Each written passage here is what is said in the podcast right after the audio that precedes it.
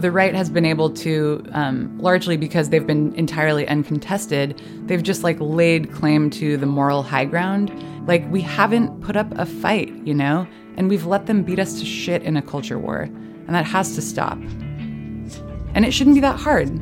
Let's just talk about it. Let's just talk about abortion. Let's talk about what it actually means in in people's lives, what it actually feels like. Um, and I think that that's the only place to start. For Rewire Radio, I'm Jen Stanley, and this is season two of Choiceless. I'm so happy to be back, and I'm so happy you're listening. I've been working on this season for the past few months, and during that time, the United States elected a president who ran on a white supremacist, misogynist platform. President elect Donald Trump has also vowed to elect Supreme Court justices who would favor overturning Roe v. Wade. As we step out of the holiday season and into the new year, a lot of families are struggling with how to move forward. I'm sure a lot of our listeners and others had a tough time during the holiday season. These are hard, sometimes impossible conversations to have, and I don't know what the answer is. I report on reproductive justice and related issues for a living, and I still feel uncomfortable sometimes, especially around my family, worried that something I say is going to offend or like this isn't polite conversation to be having. But it doesn't matter if this is polite conversation or not. These conversations need to be had. Anti choice politicians and lobbyists depend on the silence of the people they continue to legislate against, and they do that by creating so much shame and stigma that it's incredibly difficult for many of the one in three women who've had abortions to talk about it. I'm not saying that everyone who's had an abortion needs to publicly share their experience, but we do need to create and keep spaces so that people who want to talk about it can. That's why I couldn't think of a better way to start off the season than with a conversation with Amelia Bonow, founding director of Shout Your Abortion. I want to not say what shout, shout, Your Abortion is to start, so I just yeah, scratch that. Because it, it, like makes more sense if I say it as a just natural byproduct yeah. of like the story. Amelia had an abortion a few years ago when she was 29, and she was unapologetic about it from the start. When I found out that I was pregnant, I sent an email to like 20 something people.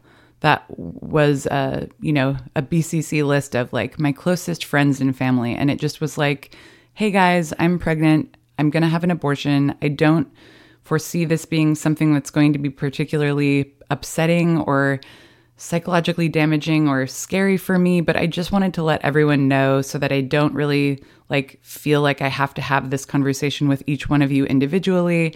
And um, feel free to check in with me in a couple weeks.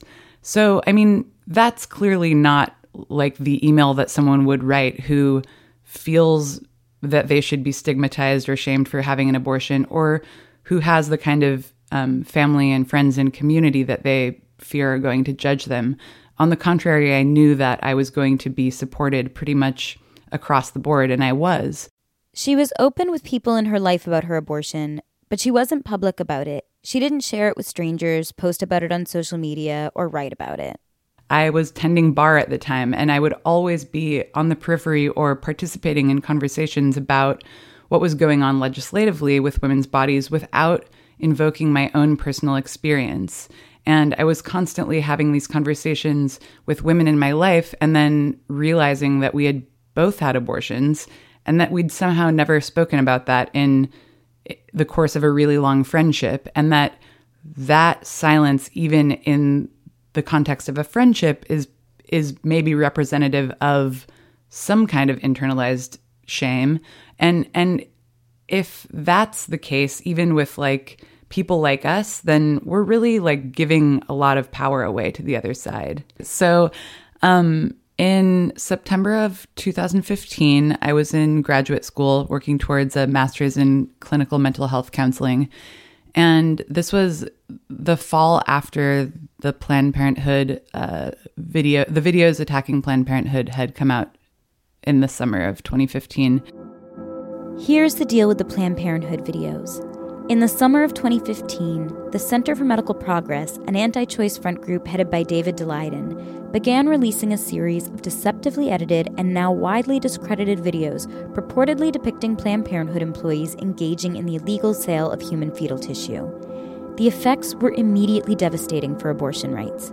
Before anyone had time to investigate the video's legitimacy, several states began investigating their local Planned Parenthood affiliates for legal activity. By the fall of 2015, the Center for Medical Progress had released 10 videos, and more policy changes to defund Planned Parenthood and limit abortion access were in the works, even though state sponsored investigations were turning up no wrongdoing on the part of Planned Parenthood. And that's where Shout Your Abortion comes in. The day that the House of Representatives voted to defund Planned Parenthood, I was supposed to be writing a paper for grad school and I just I just kind of lost it. I cried and I just sort of flipped out all day feeling just so um, helpless and so angry. And the next day I woke up and I just off the cuff wrote a status update on my personal Facebook page that just said, Hey everyone, I I had an abortion a couple of years ago and the reason I'm telling you this is because it's becoming clear to me that the people who are fighting to take this right away from us are banking on silence from pro choice individuals like myself. And the reality of my experience was not negative. In fact, it was incredibly positive, and it was something that just left me with this profound feeling of gratitude. Amelia took a screenshot of the post and sent it to her friend Lindy West, a well known feminist writer with a large social media following. Lindy tweeted the photo with the hashtag #ShoutYourAbortion. And the hashtag just pretty much immediately um, started going viral, and people all over the world started using the hashtag to share their own abortion experiences, often for the first time. It was just so clear in that moment um, that there was this just profound like need for this sort of conduit to exist and for this for people to have this outlet that they just hadn't had before and people were just ready to talk about it. There's no way to be prepared for like being at the center of a viral internet explosion. It's pretty intense and bizarre and absurd to experience, but the whole thing just immediately sort of it just made so much sense, you know. Um, the fact that the anti-choice movement has been controlling this conversation really without much challenge from the left, um, I think has been something that's incredibly frustrating to women who have had abortion experiences that have been positive or that they've been grateful to have had access to. Um, I think that like the anti-choice movement isn't legislating this issue in a way that's based in reality, and um, they've made it so difficult and fraught and um, risky to participate in the conversation from a first-person perspective that people have just really stayed out of it. You know, when when they've so thoroughly dehumanized people who choose to have abortions, people who work in abortion care, you really have to put a lot on the line in order to say, yeah, I had an abortion and I'm not ashamed, and here's what that experience was like. So many people had just suppressed their own experiences out of fear or out of shame or just not having the energy to like invite another potentially aggressive, damaging hurtful, judgmental, like thing into your life. And so I think that people were just like ready to get free and people were ready to own their stories in a new way. So I wasn't really surprised because it seemed like just a really obviously necessary step in um, countering the discourse on the right.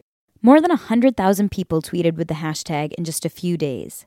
Less than a week after the first tweet, Amelia wrote an essay for Salon titled, My Abortion Made Me Happy The Story That Started the Shout Your Abortion Movement. It opens like this I'm not going to explain the circumstances surrounding how and why I got pregnant, although the situation was strange. Often, women buffer the disclosure of their abortion with details that are meant to act as a justification for the procedure. Sometimes, when a woman gives you the backstory, she is saying, Please continue to respect me, even though I had the abortion I'm about to tell you about, because it was not the bad kind of abortion, and I am not the bad kind of woman. The hashtag was being used all over the world. But in Seattle, where Amelia's from, it came alive. It was more than a hashtag.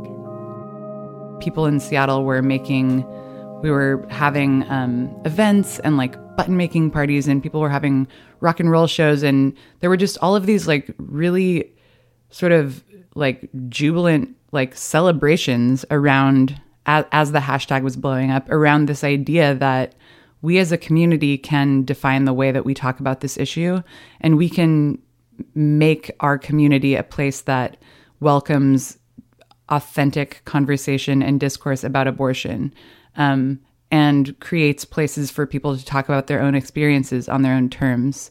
So that just started happening really organically. And then I left school and um, started just sort of learning more about the reproductive justice, reproductive rights movement at large, and talking to people about how to sort of harness this energy and build a sustainable organization. Um, and then I received a large grant from an anonymous funder and was able to get fiscal sponsorship and become a 501c3. And um, now, a little over a year later, Shout Your Abortion is an organization that's dedicated to creating space in culture for people to talk about their abortion experiences on their own terms. Um, a lot of that happens online and on social media, and a lot of it happens in real life. When all of this started, I was like one quarter of coursework and like a, a one year internship away from a master's in clinical mental health counseling, and I was going to be a therapist.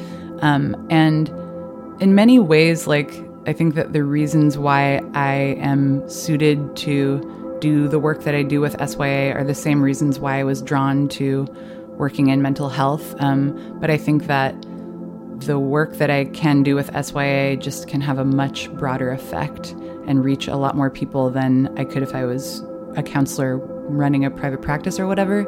It really wasn't a decision. I just like I don't even think that I filled out drop papers for like a month afterwards. Um, it wasn't ever a question whether or not the energy behind Shout Your Abortion could be harnessed to become something larger than a hashtag. It was just a question of like whether or not someone was going to take it on. Um, and it was just so clear immediately that so many people were like getting free of this thing that had held them down for so long. And we're so grateful that it existed. And you know on like a, a national media just cultural discourse level it was really easy to see that it was creating a space that hadn't existed before. And so yeah, hell yeah, I was never going to go back to grad school. I hated that shit anyway. Last September, Shout Your Abortion threw a Stomp the Patriarchy ball in Seattle to celebrate its one year anniversary. Shortly after, they launched their website, shoutyourabortion.com, where you can hear and share stories, buy merchandise, and download protest materials. Though Shout Your Abortion is now much more than just a hashtag, the hashtag does still live on. You can search for it yourself on Twitter, and on any given day, there might be a lot of people sharing their abortion stories or sharing information about how to combat anti choice policies. But it's certainly not immune to the trolls who use the hashtag to shame those speaking out. Internet trolls are always going to try to steal hashtags and shame vulnerable people until they no longer feel comfortable sharing. While people like Amelia have certainly helped to create more space for people to come out of the shadows to tell their stories if they want to, I'm not sure we can say that things are safer now. And that's important because Donald Trump spent his campaign tweeting out inflammatory messages and lies, and he hasn't slowed down since he was elected. So while it's more important than ever to get these stories out there to try to combat anti choice lies, it could also be really risky to share. God, I'll totally cry if I talk about this, but there have been so many instances in which I have been astounded by uh, people's courage and people's willingness to sacrifice their own like sense of security or some some piece of their support system um, in order to publicly live out their personal truth and and embody their own like sort of politics and morals in in the course of the last year has been incredible to witness. And it's been really inspiring um like it's just it's already so hard to be a woman and and walk around the world knowing that like people are gonna fuck with you. It's not fair.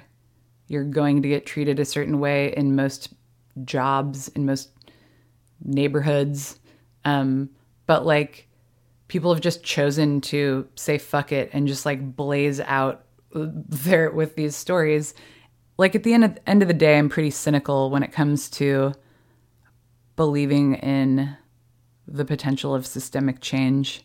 Um, but seeing the way that people have have moved towards this new way of talking about abortion in spite of having to put a lot on the line and uh, the fact that it's it's not an easy time to be alive, especially if you're a woman, especially if you're a poor woman, if you're a non-white woman.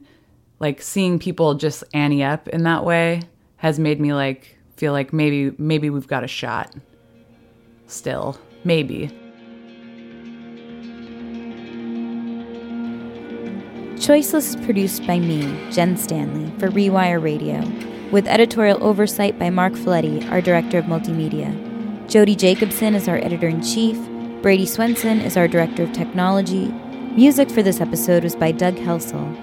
Thank you to all the staff at Rewire, especially Rachel Perone, Lauren Gutierrez, and Stacy Burns, our communications and social media team. Shout Your Abortion recently launched their new beautiful website, and I encourage you all to check that out at shoutyourabortion.com. For more on this story and comprehensive news, commentary, and analysis on reproductive and sexual health injustice, visit our website at rewire.news/choiceless. Thanks for listening.